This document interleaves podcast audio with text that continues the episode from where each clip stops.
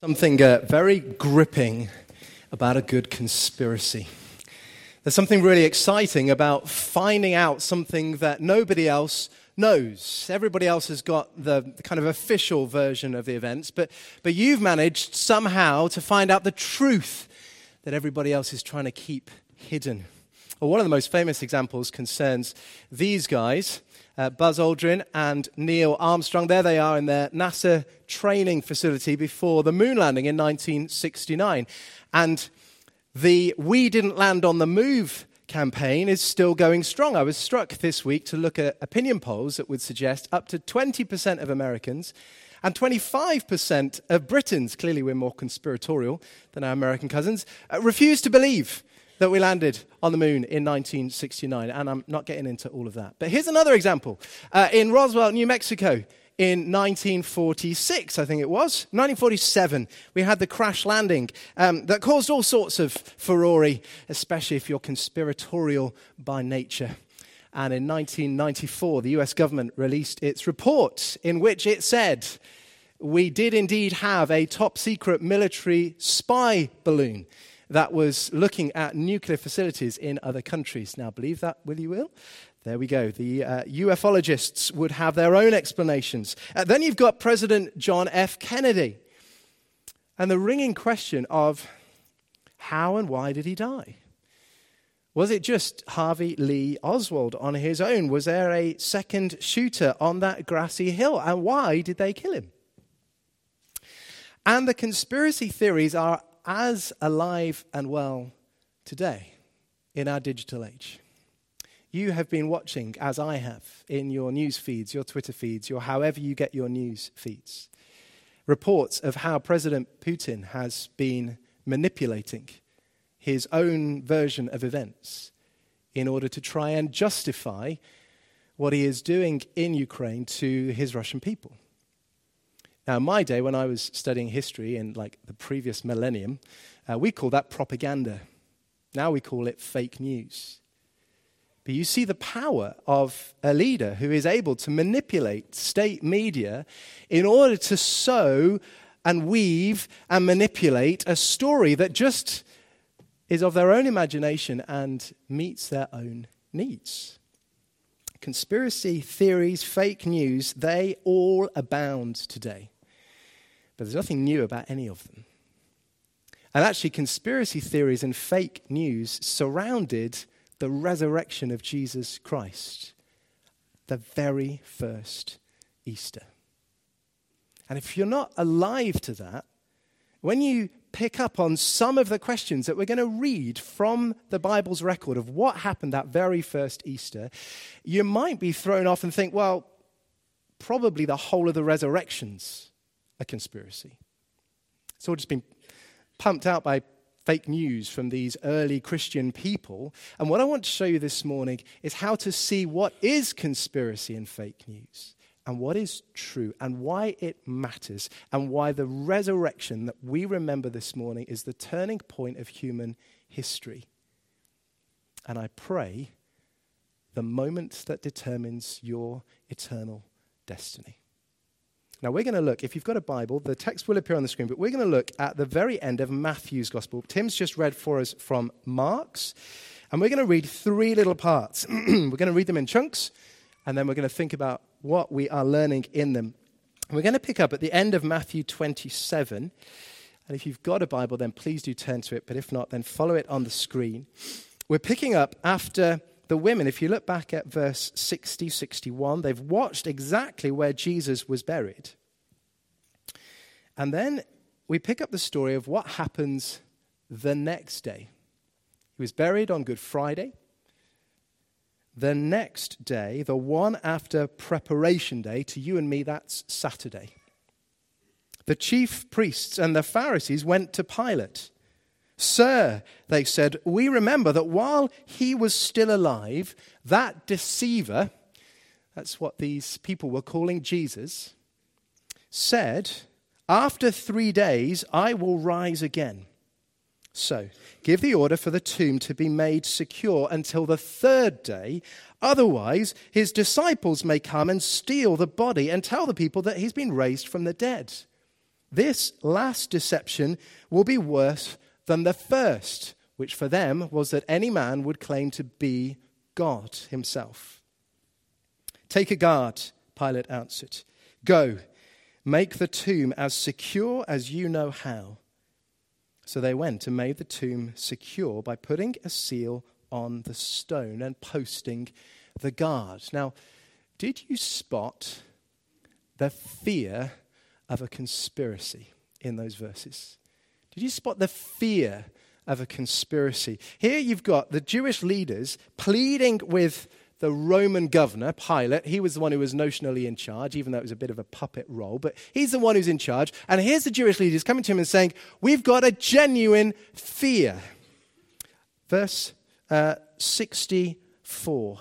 Otherwise, his disciples may come and steal the body and tell people that he's been raised from the dead. That They're not worried about the fact that Jesus might come back from the dead. Dead people stay dead. That's not the worry. The worry is that Jesus' followers might steal the body and try and convince other people that he's come back from the dead. And it's really interesting how conspiracies work, isn't it? And we see this in our day as well. Conspiracies bring other people who would normally be enemies in order to work together. So you've got the chief priests and the Pharisees. In the, in the Jewish council, that was the most important body of the Jewish people, they were the opposing parties. It's like the Conservatives and the Labour Party, or something much worse, okay? They are not normally friends. The same's true of the Jews and the Romans. The Romans are this invading empire who've taken over Israel. They are not friends. But there's one thing that we'll get the chief priests, the Pharisees, the Jews, and the Romans all working together, and it's making sure Jesus stays dead. There's never been an alliance stronger that is pulling together these really unlikely partners to bring together this. Well, it's a fear of a conspiracy. And it's really interesting how this fear is brought back to mind because um, they are remembering what Jesus' disciples have forgotten. Back in Matthew 16, Jesus told his disciples at a bit of a turning point in his ministry. From that time on, Jesus began to explain to his disciples that he must go to Jerusalem and suffer many things at the hands of the elders, the chief priests, the teachers of the law, and that he must be killed and on the third day be raised to life. Jesus had explained it all to them in advance. He told them, I am going to be killed by the religious leaders. And after I've been killed, three days later, I am going to come back to life. But the disciples' response, the very moment Jesus is arrested, is to fear and flee. and ironically, the one group of people who are kind of anxious, for some reason they can't really explain that what Jesus said might actually happen, are the Jewish leaders who won't even refer to him by name. He's just the deceiver. So they head off to Pilate and explain this fear of a conspiracy to them. And Pilate agrees and says, Go, make the tomb as secure as you know how. Good luck with that. How many of you like building sandcastles? In the, yeah, we're starting to get excited. I've never built one that looks like this. Anybody built one that looks like this? I thought that was quite impressive. That sets the bar. If anybody can do that this summer, please send me a picture and we will display it for you. That's in the middle of Valencia. Now, I can't build anything as creative as that, but with my little bucket and spade and my very enthusiastic little children, I will make something on the beach this year. And, and sometimes the challenge is to make a structure, it doesn't really matter whether it's pretty and ornate like that, a structure that is so solid I can hit it or run into it or fall on it, and it's not going anywhere. It's, it's proper solid. Well, humanly speaking, the Jews couldn't have been safer in stopping this conspiracy theory that they were worried about from brewing. because what have they got? They've got a sealed tomb Okay, they've, they've, taken the, the, the, Roman seal, probably, and they've secured it like you would have done an old fashioned letter with wax and a seal to make sure that nobody could possibly break into this tomb without you knowing it because you break the seal. And they're guarding this tomb. Now, the Jews had a group of soldiers called the Temple Guard. They could have guarded it themselves, but they didn't. They went to the Roman ruler, Pilate, and got him to dispatch some Roman soldiers called a guard. Come back to them in just a minute. So you've got like professionally trained soldiers guarding a tomb with a seal on it. Now you put yourself in the shoes of the guards, okay? You've seen everything because you're a professional soldier. What's your assignment, your mission? It is to stand outside the tomb of a dead person and protect him from a group of grieving disciples and widows and women, and that's it. It's not going to be a hard 24 hour shift, is it? Until the tide comes in. And that big sandcastle gets absolutely washed away. And here's the really amazing thing you've got all of this fear of a conspiracy going on in their hearts. God is going to use that fear to prove the resurrection. You think about what they were trying to do. They were trying to make it impossible for anyone to steal Jesus' body. What they're actually going to do is make it impossible for anyone to deny that the body's still in the tomb. That's how big God is. He can take all the plans of the people that most want him to stay dead and use them for good. And that's what Matthew records next. If you've got your Bible, we're going to pick up the reading in chapter 28. After the Sabbath, at dawn on the first day of the week, that's this morning, as we remember the events of that first Easter, Mary Magdalene, the other Mary, went to look at the tomb. There was a violent earthquake, for an angel of the Lord came down from heaven and going to the tomb, rolled back the stone and sat on it. His appearance was like lightning, and his clothes were white as snow. The guards were so afraid of him that they shook and became like dead men. The angel said to the women, Do not be afraid, for I know that you are looking for Jesus who was crucified. He's not here, he has risen, just as he said. Come, see the place where he lay.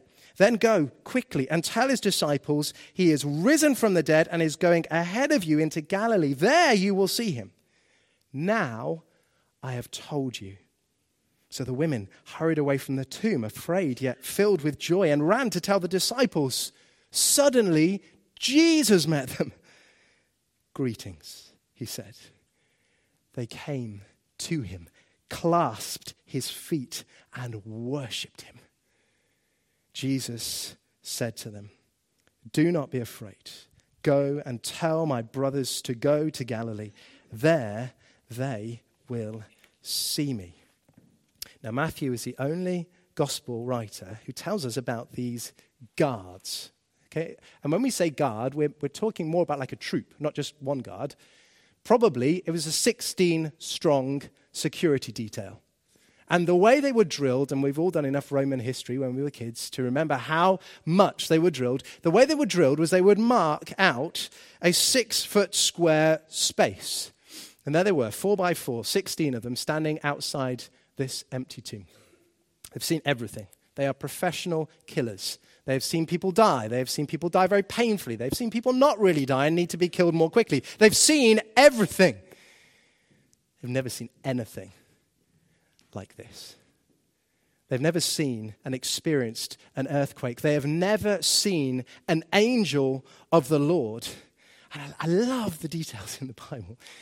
It, the more you read of the Bible, the more you realize that angels, they're created beings. They're not super powerful, as powerful as God. They're created beings. The angels who love the Lord have spent all the time since their creation, before time, longing to see how God is going to save men and women because we're the ones made in God's image. The Bible describes angels peering over, like they're just desperate to see what's going on in this plan. So here you have the angel of the Lord who comes down from heaven and he rolls this stone away. What's the stone? Oh, yeah. That was Pilate's plan to make sure that nobody ever could get in to rescue Jesus' body. and he rolls the stone away and he sits on it. I love that. Job done. Uh, we're not told what the angel was thinking. But in my mind, I wonder whether he was thinking, wow, that's how God was going to do it. And You've got all these soldiers literally terrified to the point where they can't even function. They're, they're looking like dead people. And similarly, scared of the women. But the angel says to the women, verse 5, do not be afraid. Don't be afraid, not because all of this isn't genuinely scary to see an angelic being, to see things move, that all of that is scary, but you don't be afraid because you trust in the one who's not dead, he's risen. And you know he's risen because if you've got a Bible, you look back in verse 61, and Mary and the other Mary were sitting opposite the tomb when Jesus was buried. They know exactly where they put the body. Dead bodies don't move. So if Jesus was dead, that's where he'd be. And he's not. So the angel tells them, Your Savior is risen. Go tell the disciples. And off they go. And amazingly, they meet Jesus. And what's their response? Yes, it's worship, but it's physical worship. They grab hold of, they clasp Jesus' feet. Why his feet? Well, I think partly it's symbolic. Partly it would be because they suddenly realize who this man is. And they kneel and bow, recognizing that he is the living Son of God, the one whose sandals they did not feel worthy to untie. But I think also what Matthew is showing us is the physicality of this worship. They grabbed hold of his ankles. Jesus is not an hallucination. He's not a figment of their grieving minds. He is the real person whom three days ago they had been with and watched die and then be buried. And now he is alive and they have got hold of him to worship him. Now, we're going to come back to what that means for them in a minute. But first of all, come back to the soldiers and the Jewish leaders. How is Matthew going to tie off those loose ends? Because they've got a real problem.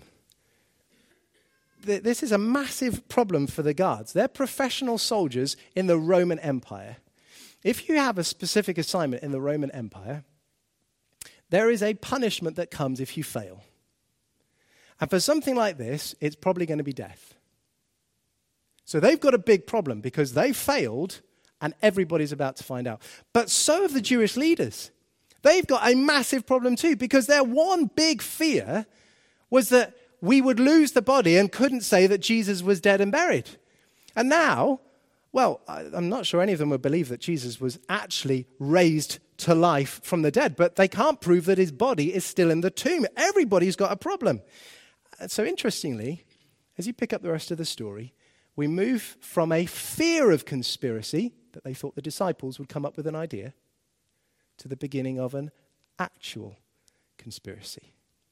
Let's look at the last bit of the reading from verse 11. While the women were on their way to go tell the disciples, some of the guards went into the city and reported to the chief priests everything that had happened.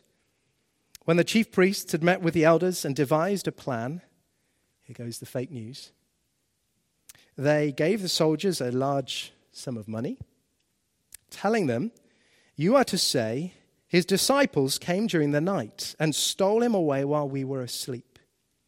If this report gets to the governor, we will satisfy him and keep you out of trouble. So the soldiers took the money and did as they were instructed, and this story has been widely circulated among the Jews to this very day.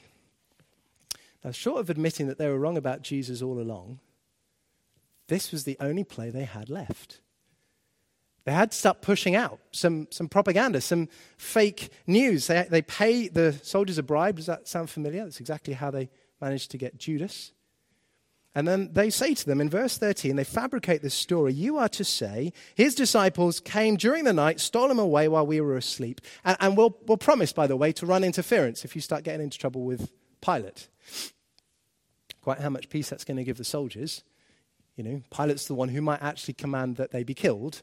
And then there's this Jewish leader saying, no, no, no, they all just fell asleep. We'll, we'll see whether that works. But do you see how unbelievably far fetched all of this sounds?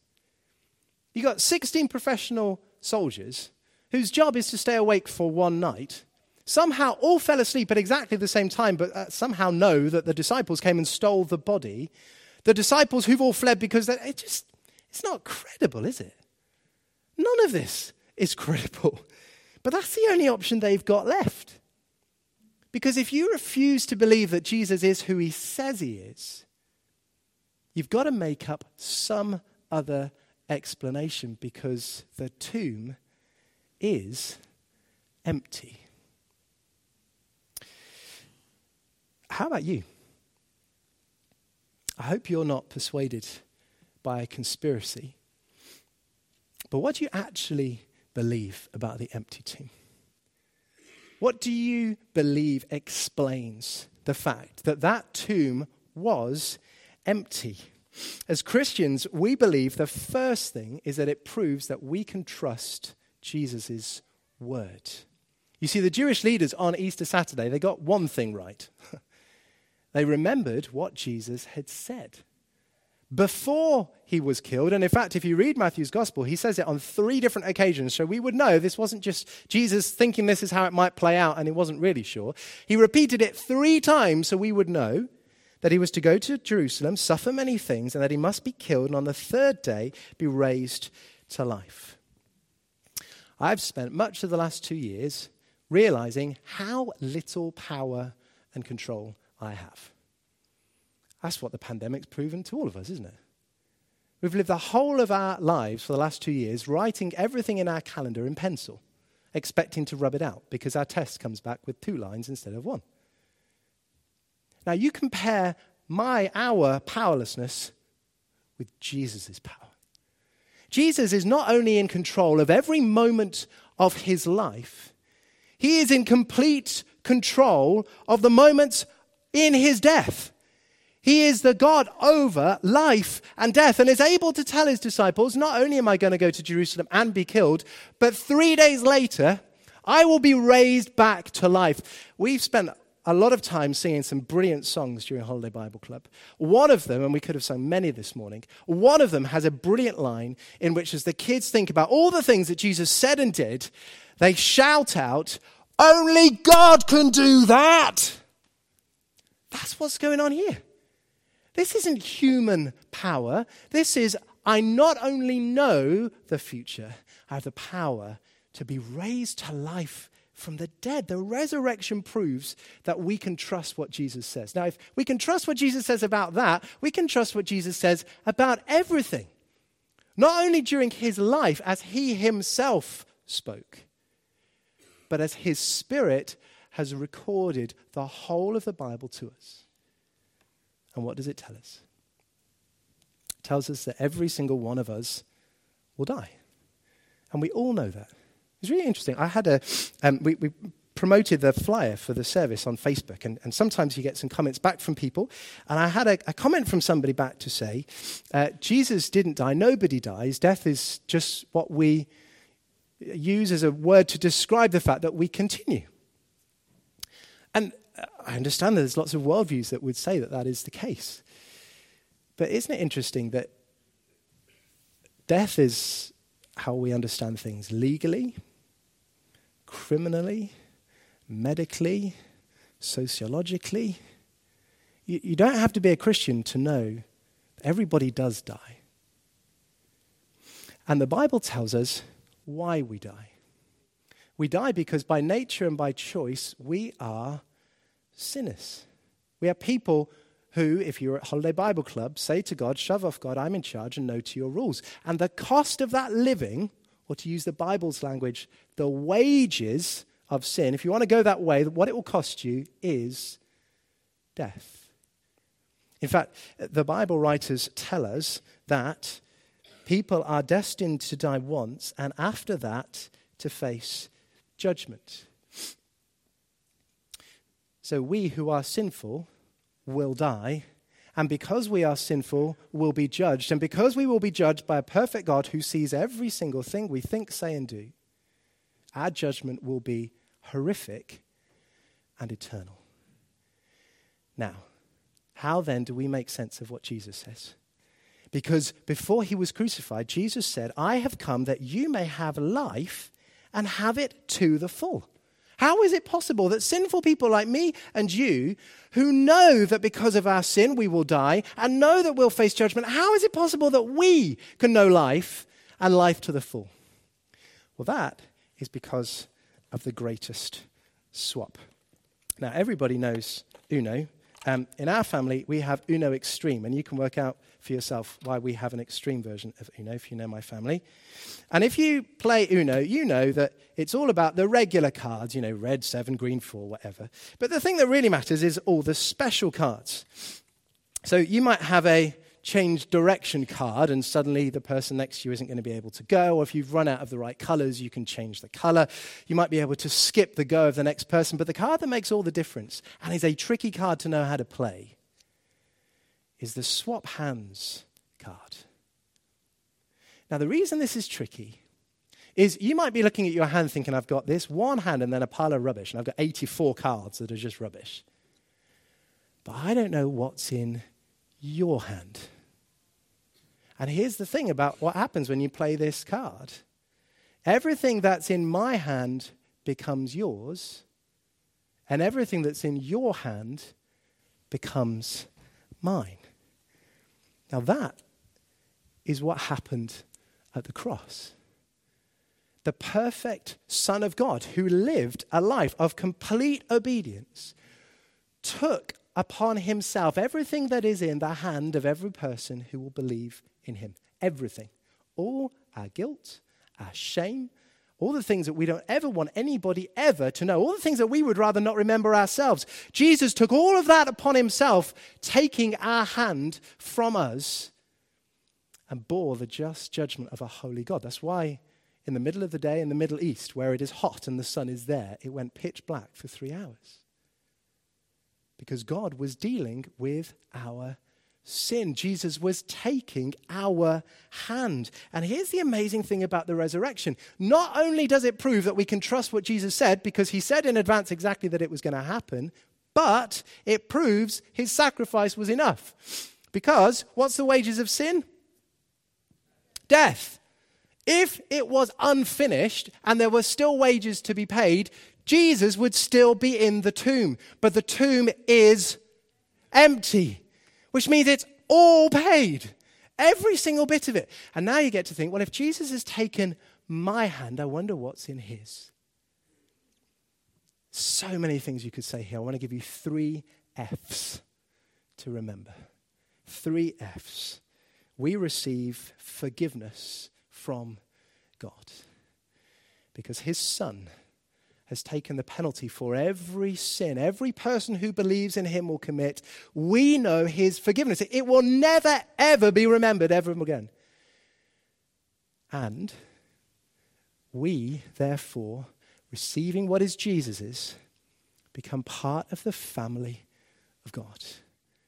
You become a son or a daughter of God. The Spirit of Jesus comes to live within you now as a deposit for what is going to happen because the final F is we will be with him forever.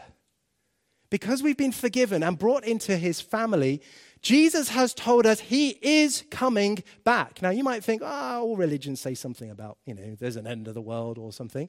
Let me tell you, how many religions have a Savior who said before he would die that he would die and raise again, and he did?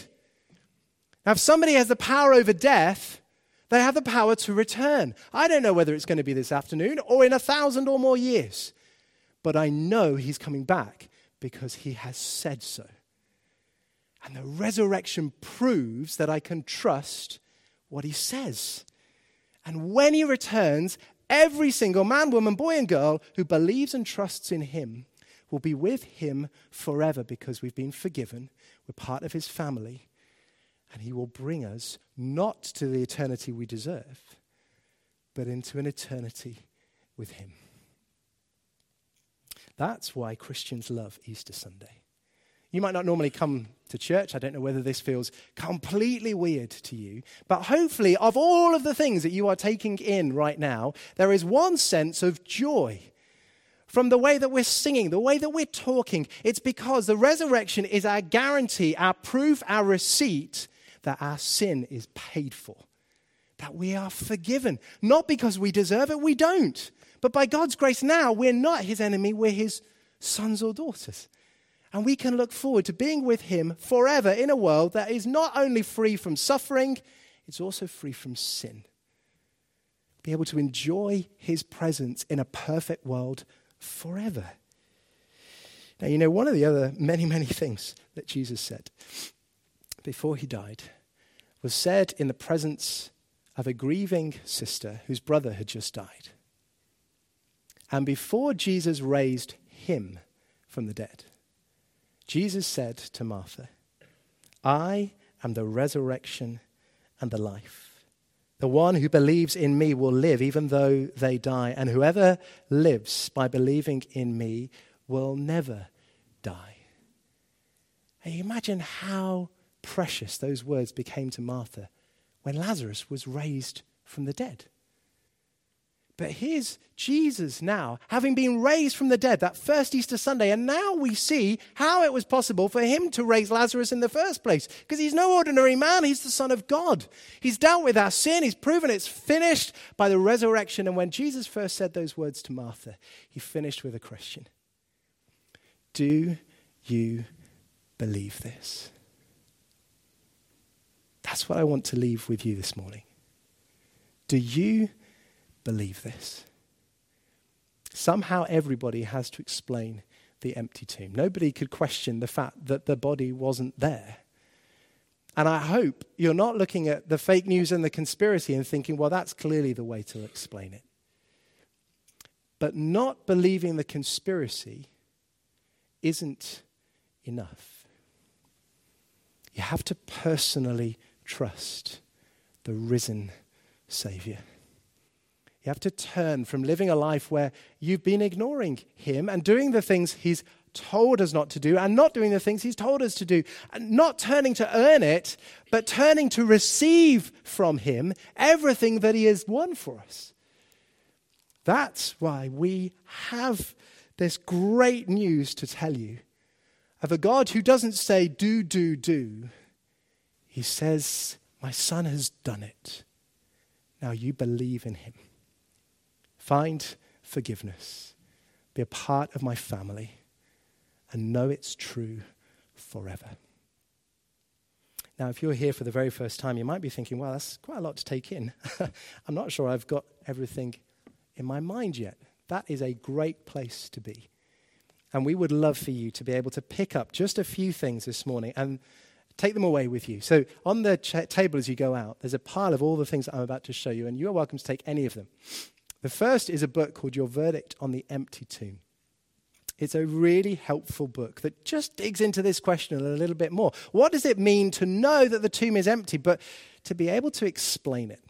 It's written by a lawyer, so I kind of like it because that used to be my world. But he writes really clearly, and I commend that to you.